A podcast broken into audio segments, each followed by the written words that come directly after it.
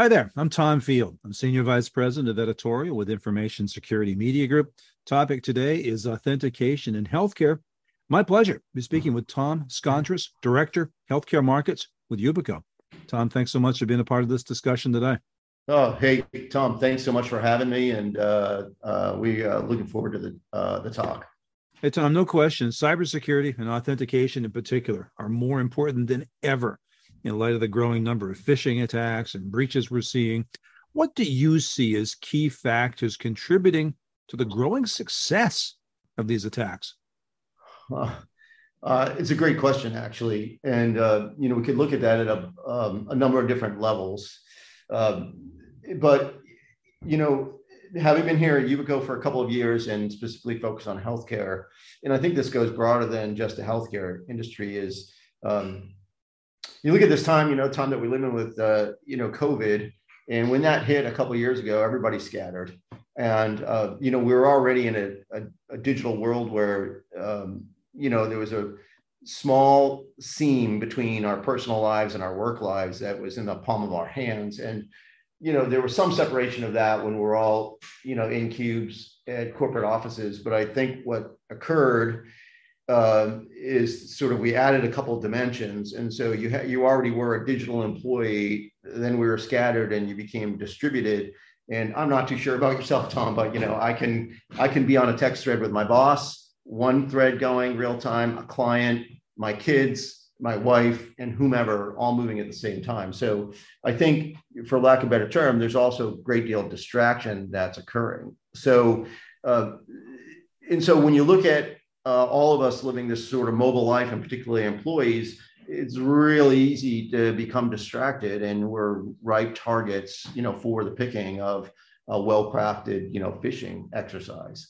And so, uh, I think a big part of it has to do with just a, in in effect those what I call the three Ds, the three-dimensional employee, which is that you know, digital, distracted, and um, and and distributed. It just lends to any one of us being able to be you know fooled at the at any point in time. Oh, well said. Tom, how does security and ease of use influence the decisions you see healthcare organizations across the board? Could be health tech, healthcare insurance, healthcare providers, but the decisions they make about the level of security they're going to put behind authentication. And are there other factors beyond security and ease of use?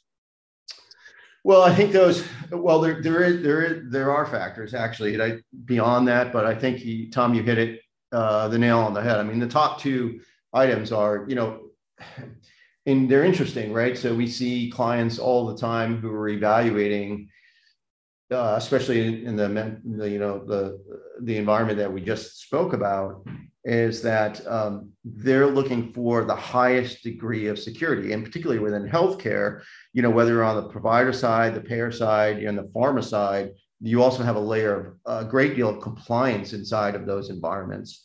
And, and so not only do you need to be secure for security reasons, protect you know IP, but you also have to be secure for certain government and uh, and industry regulatory uh, uh, requirements. So you know there there's always that element that that drives it. So on this technology and architecture level, you know, uh, you look at it from that perspective, and you know, um, regardless of what subsegment of healthcare that you're referring to, these global environments um, that that we see all the time, you know, they they've come about over the years from acquisition, for example, on the pharma business um, in the on the provider side, hospital side, same thing. You know, you're starting to see you know parent companies that um, are acquiring smaller regional hospitals uh, across the U.S. and uh, et cetera.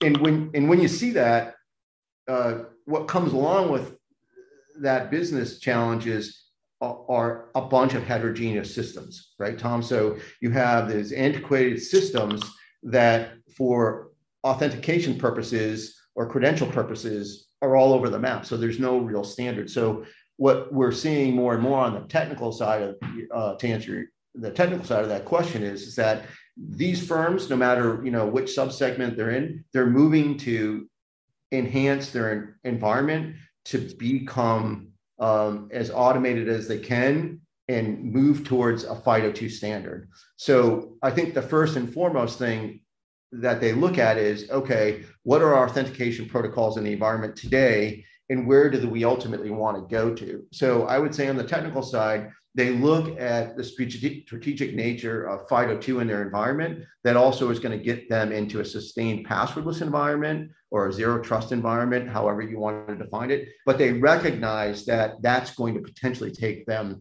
not just one year, two years, maybe three years and beyond.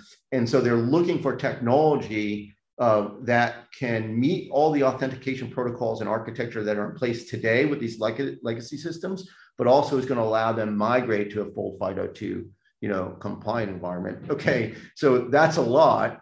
at the same time, you're still looking for a massive, you, you know, uh, you can you deal with technologists and users, uh, you deal with executive end users, you deal with doctors as end users, but they're all end users. And so the most important thing is if you're going to put that much effort and analysis behind a path to FIDO2 and compliancy and security, you also have to make sure that you're giving the end user the most frictionless, simple uh, user experience possible.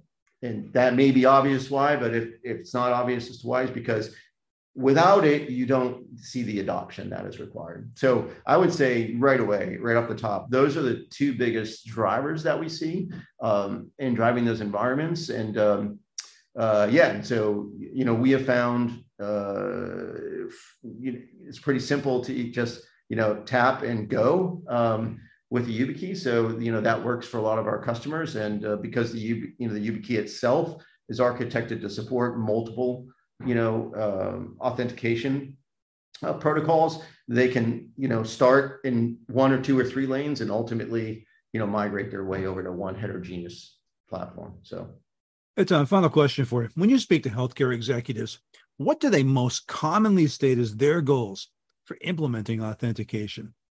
Do they just say, okay, YubiKey is for everyone?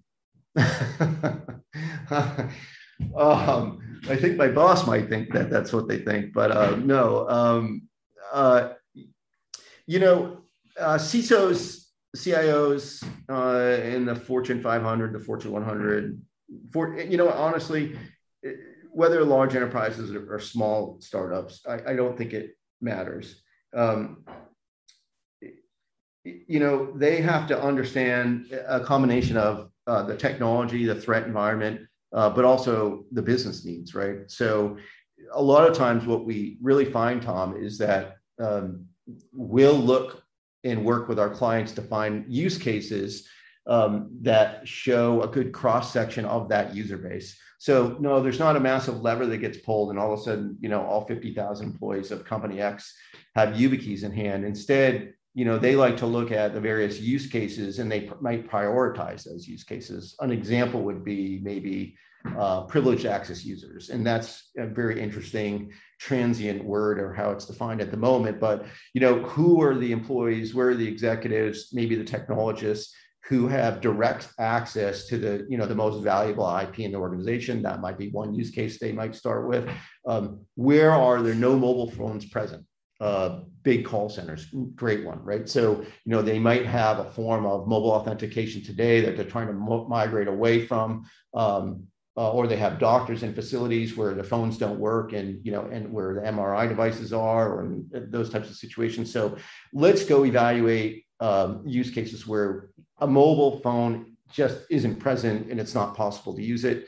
Um, uh, and you know, there's there's others very much like that. So what they usually we really try to do is try to focus these use cases and then start to see, you know, um, uh, what type of return or results we get uh, from both implementing in the technology environment, uh, but as well what the end user adoption and what that feedback looks like. So you know, they look at all of those things, and um, uh, you know, the way that a lot of these organizations are starting to work these days is they're redistributed the central security organization. They still have, in many cases, a central global CISO's office, but each unique line of business also has their own CISO, now known as a business CISO or a BISO. And so there's a lot of partnership and handshakes that need to occur within um, that organizational structure. So a lot of times for acquisition of any technology, that BISO really has to be on board with uh, what investment they're going to make. So where am I going with this? Is they certainly look at the technology, um, they look at usability, they look at use cases, but more and more we're also seeing is okay, outside of just being secure and minimizing our um, vulnerability to outside attack uh, and being phishing resistant, okay, that's obviously has a lot of value. But hang on a second. We have 30,000, 40,000, 50,000 employees. Uh, and if today they're running an inefficient, you know, multi-factor authentication process, maybe it might use their mobile phone. Uh, it takes, you know, 20 or 30 seconds to get the text. Uh, if you remember how to put the, you know, put the put the number in, we've all been there. Uh, if it takes uh, how many times a day you do that across all these employees, all of a sudden there's a potential economic gain to the business because your employees are able to work. You've given them a more efficient and effective environment into which to work in. So if you start to associate that to things like, uh, you know, drug manufacturing, where you have certain compliance, uh, white rooms, clean rooms, where you have R and D and engineer efforts being, you know, run in there at a high FTE rate, and so many times uh, per day, those engineers and those researchers have to literally walk out of the clean room, deglove, username and password, wait on the mobile phone, put all that in if it goes right the first time, reglove, go back into the white room and do the job. If you can minimize that in and out, because you know you have a very simple, easy to use, in this case, a YubiKey, uh, you can start to look at wow, we can have that researcher in the lab working on drug manufacturing, you know, 12 to 18 percent at a more efficient rate, which means we might be able to compress the time it takes to get a drug in, in and out of manufacturing and out to market. So I know that's a big, broad spectrum, but when you start to look at security, I think, you know, historically, uh, all of us do it. We want to get into the bits and bytes and look at architecture, and that's very, very, very important. And then usability. But I think we're seeing more and more with the distribution of the BISOs, uh, especially into highly regulated organizations, they also want to say, hey, you know, uh, economically, where are there efficiencies to gain in this process as well? Very good. Tom, I appreciate your insight today. Thanks so much. Oh, hey, thanks so much for having us, Tom. Take care. Again, the topic has been authentication in the healthcare sector. You just heard from Tom Scontras, Director, Healthcare Markets with Yubico. For Information Security Media Group, I'm Tom Field. Thank you for your time and attention today.